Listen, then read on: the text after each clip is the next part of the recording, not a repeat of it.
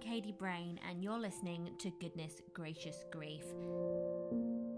If you don't know already, my reason for starting this podcast was not just because my experience with grief when I lost my dad, but because I was and I am still really uncomfortable with the thought of death and dying.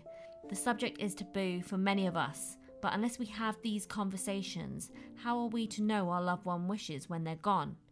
I guess that by talking about it, I hoped I would break some of the barriers and ease the topic into my vocabulary so I can begin to think about what I would want so it doesn't have to be left as a burden on someone else, whoever that may be. Today, I've decided to talk about assisted dying. Now, assisted dying allows a dying person the choice to control their death if they decide their suffering is unbearable. However, it's currently illegal in the UK. In the news recently, we heard of Paralympic gold medalist and world champion wheelchair racer Marieke Vervoort, who ended her life through euthanasia at the age of just 40. Vervoort suffered with an incurable degenerative muscle disease which caused seizures in her legs and left her in constant pain. But she had accepted at her young age that her time on earth would be shorter than many. Once she had made that decision to die, this is what she said It gives a feeling of rest to people. I know when it's enough for me, I have those papers. Being absolutely petrified of death myself, I find it very confusing how someone would choose to die before their time was up. But at the same time, I think it's wrong for people to have to suffer unnecessarily. And this is where that argument of assisted dying begins to get a bit complicated. Sarah Fenton accompanied her husband Keith to Dignitas in Switzerland a few years ago. But Keith wished he could have had that same choice closer to home. I spoke to Sarah and I started by asking her just to tell me a bit about Keith. Keith um, grew up in Ashford in Kent. Um, he joined the army when he was 16 um, as an apprentice, um, and he um, became a lithographic print technician. Um, so he used to print maps and things. he was a soldier for 35 years um, and he was very good at his trade. He won sort of awards and things throughout his army career, and he was fiercely proud of his military service. He'd always be the first to help others, but he found it very hard to ask others for help. Um, I think that's probably part of his army upbringing. Um, um, but he really was the best husband and father anyone could wish for. Uh, and what was he like as a, a family man? Did you have, you know, do you have a big knit family or is it small? Yeah, no, we're not a very big family, um, but he was, he loved getting together for family occasions and, um, you know, he was just great with the kids. He'd take them out and they'd go um, take some ropes to the woods and build swings in, and um, you know, he, he was just a real good dad and sort of loved to be with the family. We had lovely holidays and things, and um, yeah, he was. I guess you'd call him dedicated. so, when did he find out he was ill? He was diagnosed with Huntington's disease in 2008.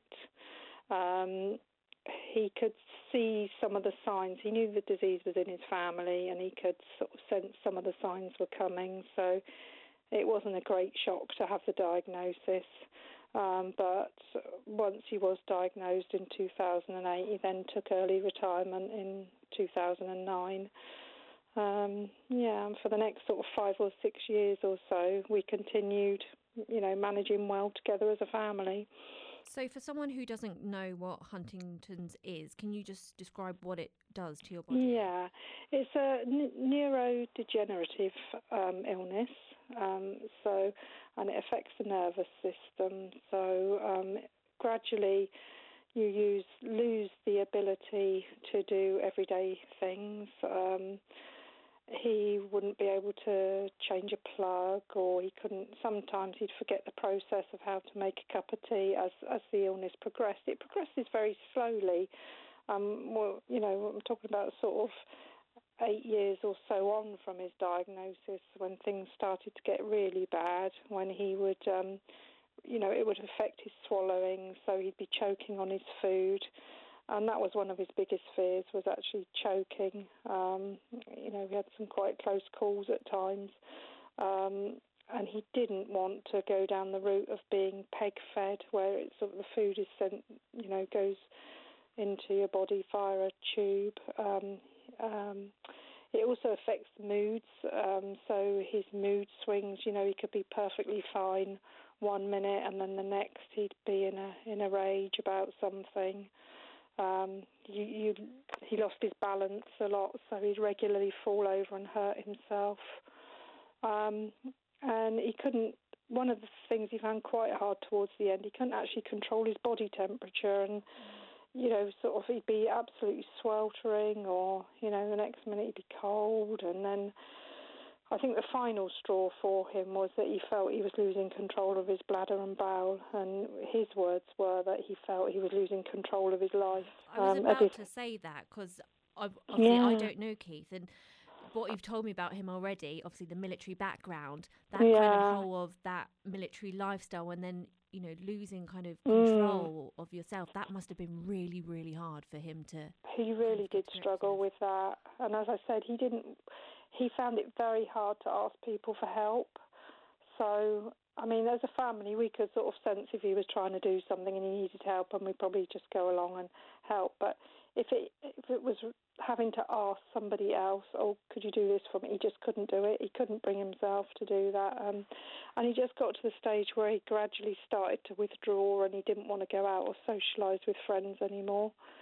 Um, you know, and he'd seen, um, sadly, his father, brother, and sister all um, succumb to the disease. So he knew what lay ahead for him, um, and he didn't want to have want to have people taking care of his most basic needs. So, you know, he wouldn't want people feeding, washing, or dressing him.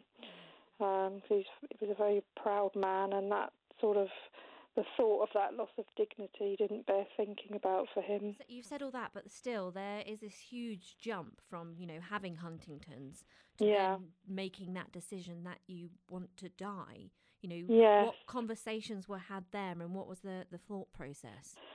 Um, I remember on the day that he was diagnosed in 2008, and we were coming back in the car from Oxford, and he just said he, he just sort of threw in the conversation, "Oh well, there's always dignitas," and it was like. You, know, it was just a sort of flippant throwaway remark at that stage. I really didn't think that sort of uh, eight or nine years on that we would be going going down that route. And um, he he was obviously getting more and more distressed at um, losing sort of the ability to do things that he'd uh, previously been able to do without problems, and um, he just knew what the end meant. You know, he was going to end up in a wheelchair, unable to talk, unable to feed himself, um, having everybody care for him, and he just didn't want that to come.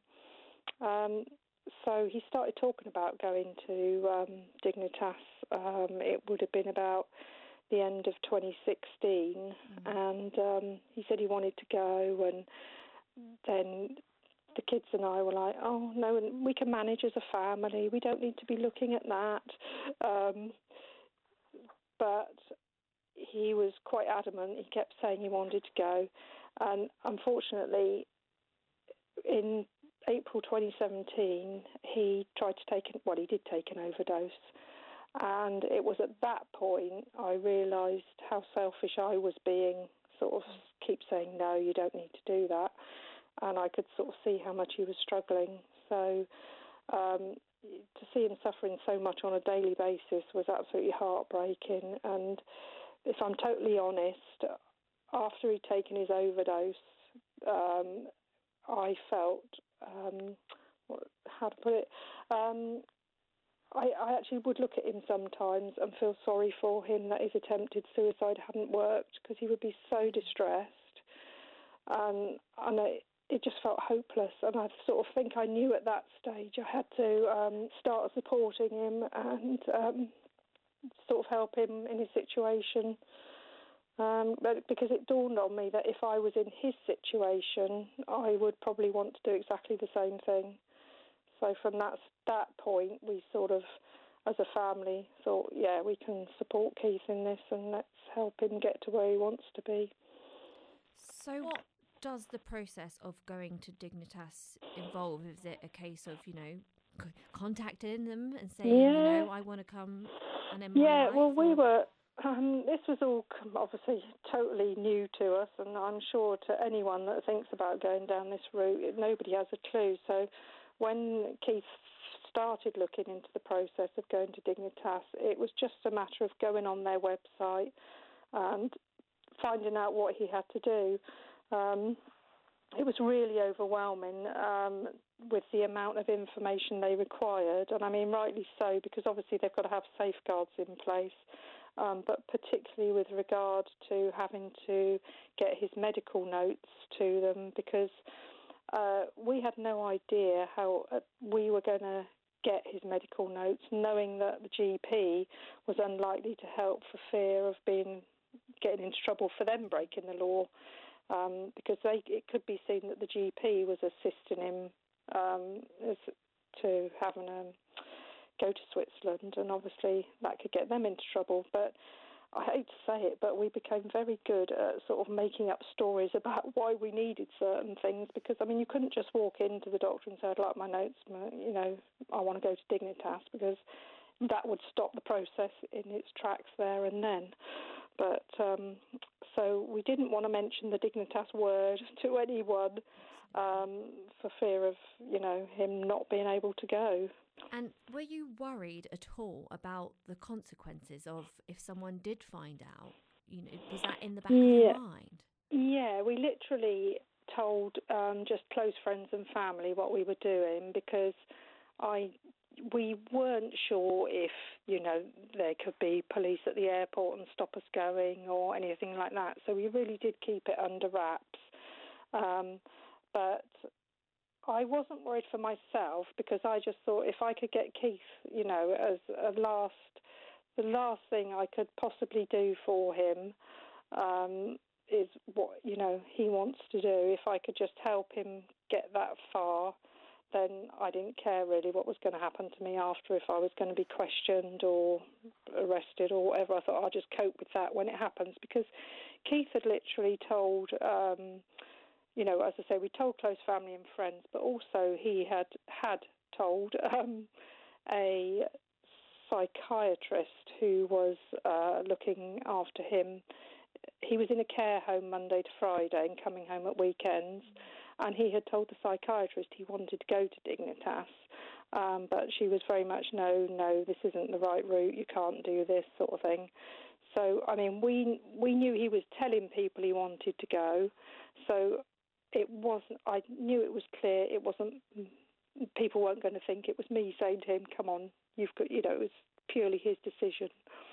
Um, so I felt quite sort of um, some sort of comfort in the fact that Keith was telling people it was his decision and not mine or the family's or anything like that. But um, yeah, he, it was it was quite I couldn't see if we'd ever get to that end hurdle. You know, we started the process, and even all the way through, I kept thinking, oh, I don't know if we can get there. There's so much they wanted.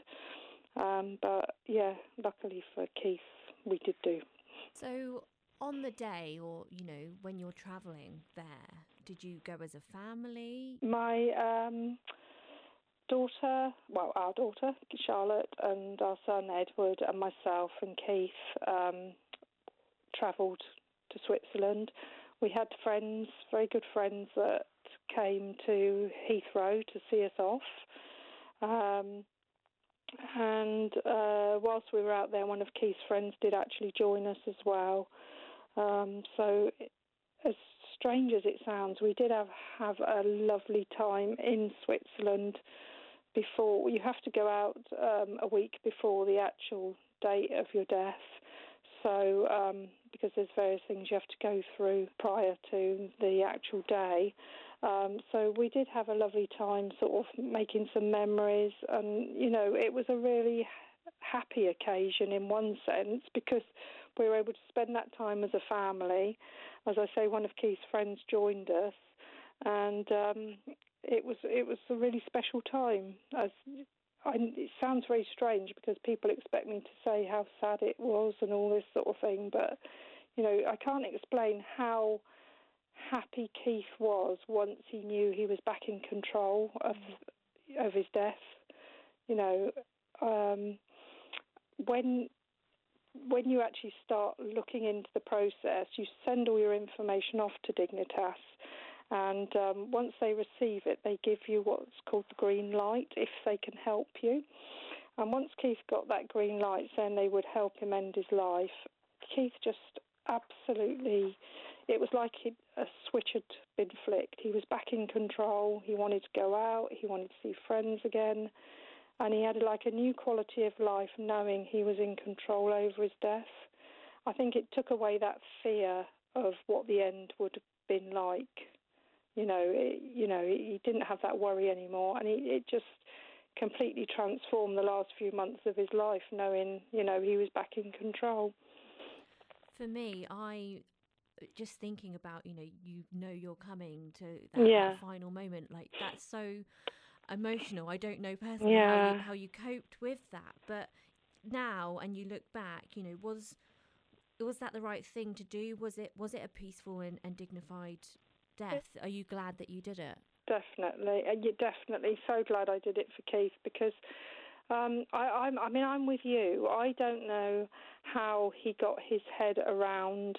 Oh, well, you know, as we left home, how he thought, well, I'm not coming back. I mean, what? I just cannot get my head around how he was feeling. And you know, the day before, oh, I'm going to die tomorrow. I still can't get my head around that. I just think it was so incredibly brave and courageous.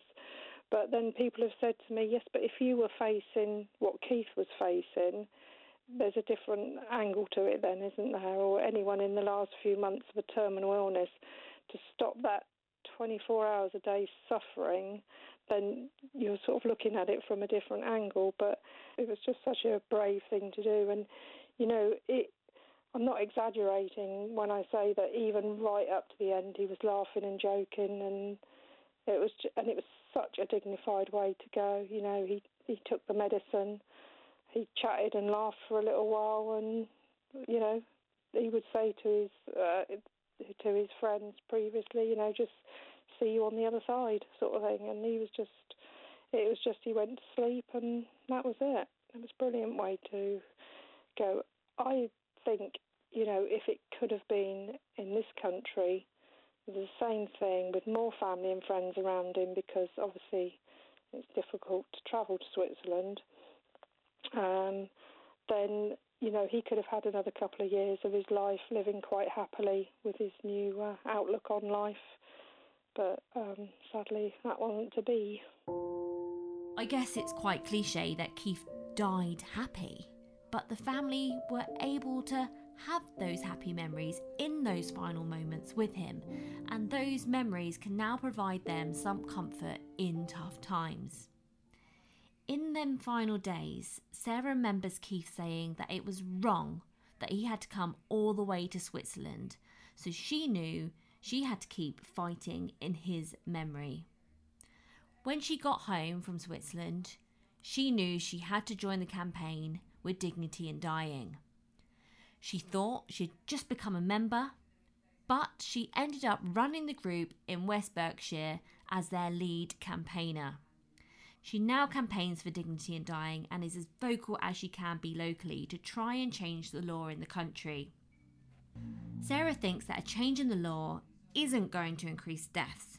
This is going to reduce suffering for those people, which she thinks is the most compassionate thing that we can do for people facing a horrendous end to their life.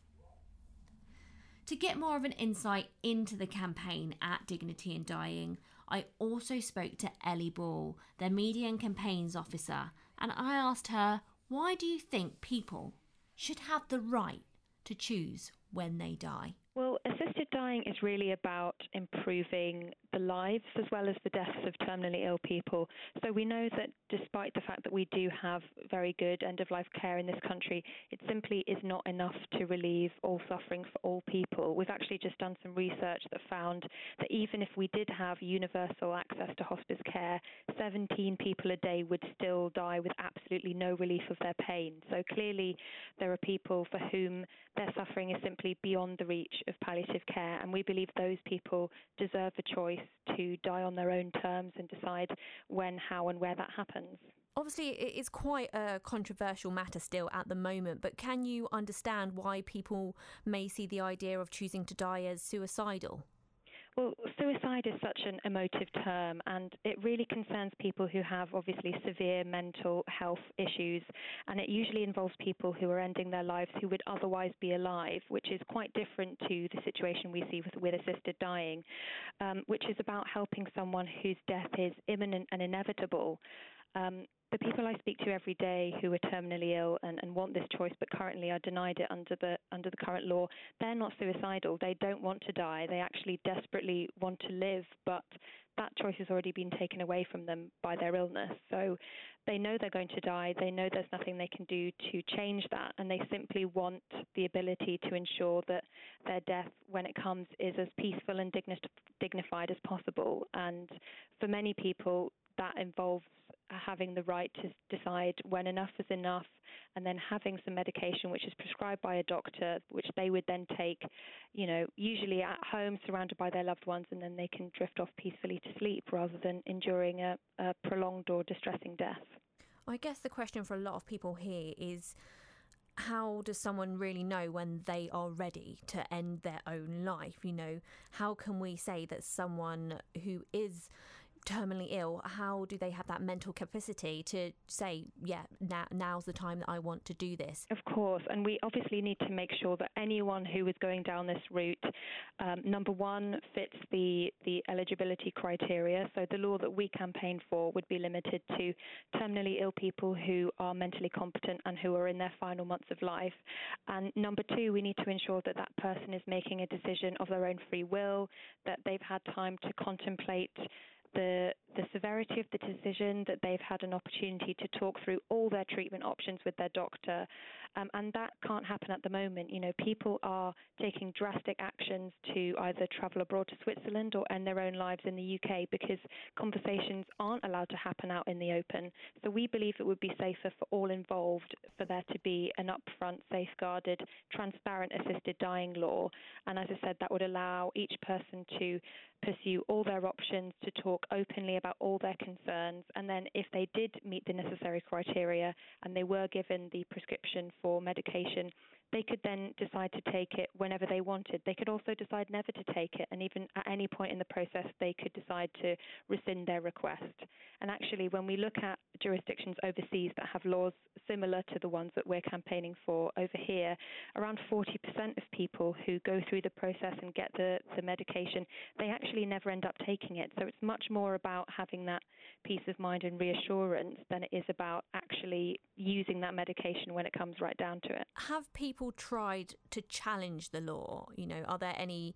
I mean, I've read of one example of uh, Phil Newby recently who who's challenged this. What? How many people are trying to make steps to to make all of this change? So over the years, there have been several people who've who've challenged the law. So we supported Diane Pretty, who had motor neuron disease, um, Debbie Purdy, who had multiple sclerosis, and recently there have been two men with motor neuron disease who've challenged the law. So last year, um, well over two years, we were was supporting a man called Noel Conway who had motor neuron disease, and he was challenging um, the current law, which is a blanket ban on assisted dying, um, on the grounds that it infringed upon his human rights. So he felt that he was being forced to suffer against his wishes and denied the choice that he wanted over his death. Um, unfortunately, the Supreme Court threw out his case last November, but now we have Phil Newby, who's kind of picked up the baton. He also has motor neuron disease, and he's challenging the same law, but he's actually asking for quite a new approach um, so he's asking the courts to consider a cross examination of witnesses, which is quite an unusual um, approach for English courts. But he's hoping that being able to examine the evidence in, in such detail gives his, his case the best chance of winning. So we we had a permissions hearing for Phil's case this week, so we'll be um, awaiting awaiting a decision on that. Do you think there is any movement happening at all? Definitely. I think public support has consistently been incredibly high for a change in the law. Opinion polls have consistently shown at least 80% of people support the, the kind of change that we're calling for, which would be a change in the law to allow uh, terminally ill, mentally competent adults the right to choose an assisted death. So certainly there's huge public support. And throughout Noel's case, we, we saw more and more politicians getting on board. We've seen, um, you know, cross-party support growing. Uh, and in fact, in July, there was a debate in the Commons, and the vast majority of speakers in that debate were in favour of a change in the law. So, certainly, um, the situation is moving, and overseas, more and more jurisdictions are changing the law. So, really, the tide is turning, and the UK is lagging behind. We need to really politicians have a duty to listen to their constituents, the majority of whom do want to see a change, and they have a duty to act on that. For families, going forward, I've got a, a, nan who has dementia and she's got no quality of life whatsoever. Mm. She's kind of, you know, she's she's living in a shell. And for me, you know, there's so much pressures on my family to go and visit her and see her, but at the same time, she doesn't even know they're there. So it is really conflicted because obviously you don't want to wish someone that you love dies, but balancing that with the quality of life how does this affect whole families? Exactly. I mean, what's really important is that we make sure that the decisions are made by an individual. You know, we might have any number of views about someone else's quality of life and what they would want, but it's so important that it's only the decision can only be made by that individual, and that's why we have several safeguards involved in the the, the law that we propose that would ensure that it's entirely controlled by that individual. So they would have to make the initial request. Um, then, if two independent doctors and a high court judge determined that they did meet the criteria and they were given the medication, they it's then going to be kept at a pharmacy near them for them to control.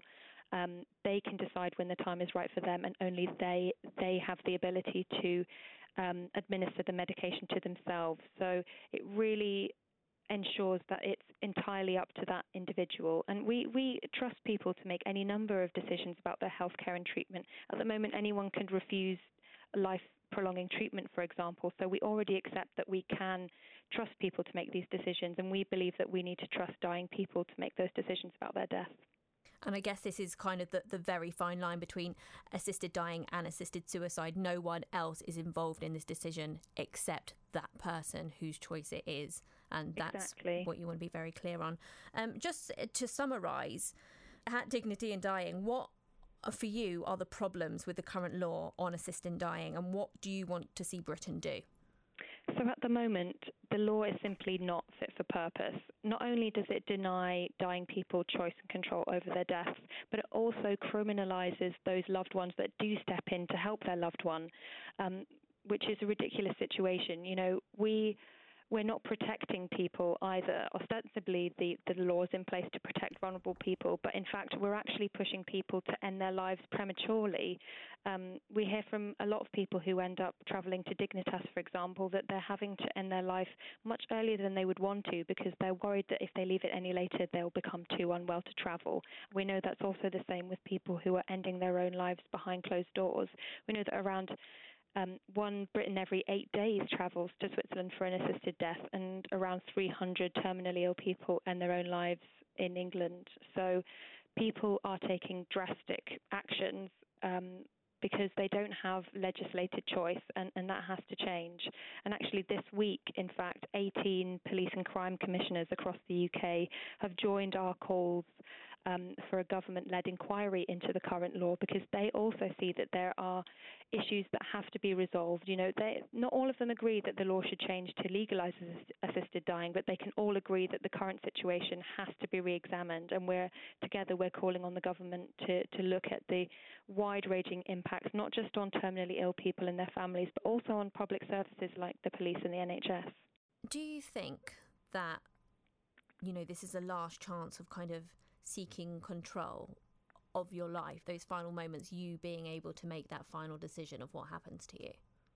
I think it's incredibly important. You know, we live in a society that is supposedly you know, champions individual autonomy and our right to make decisions about our lives. And this is the ultimate choice. We should, if we can make decisions about how we live our lives or our medical treatment, you know, any number of decisions about our lifestyle, we should also be able to have uh, a choice over how and when we die. And a change in the law on assisted dying would give terminally ill people that choice. To find out more about the campaign, visit dignityindying.org.uk. I'm Katie Brain, and you've been listening to Goodness Gracious Grief.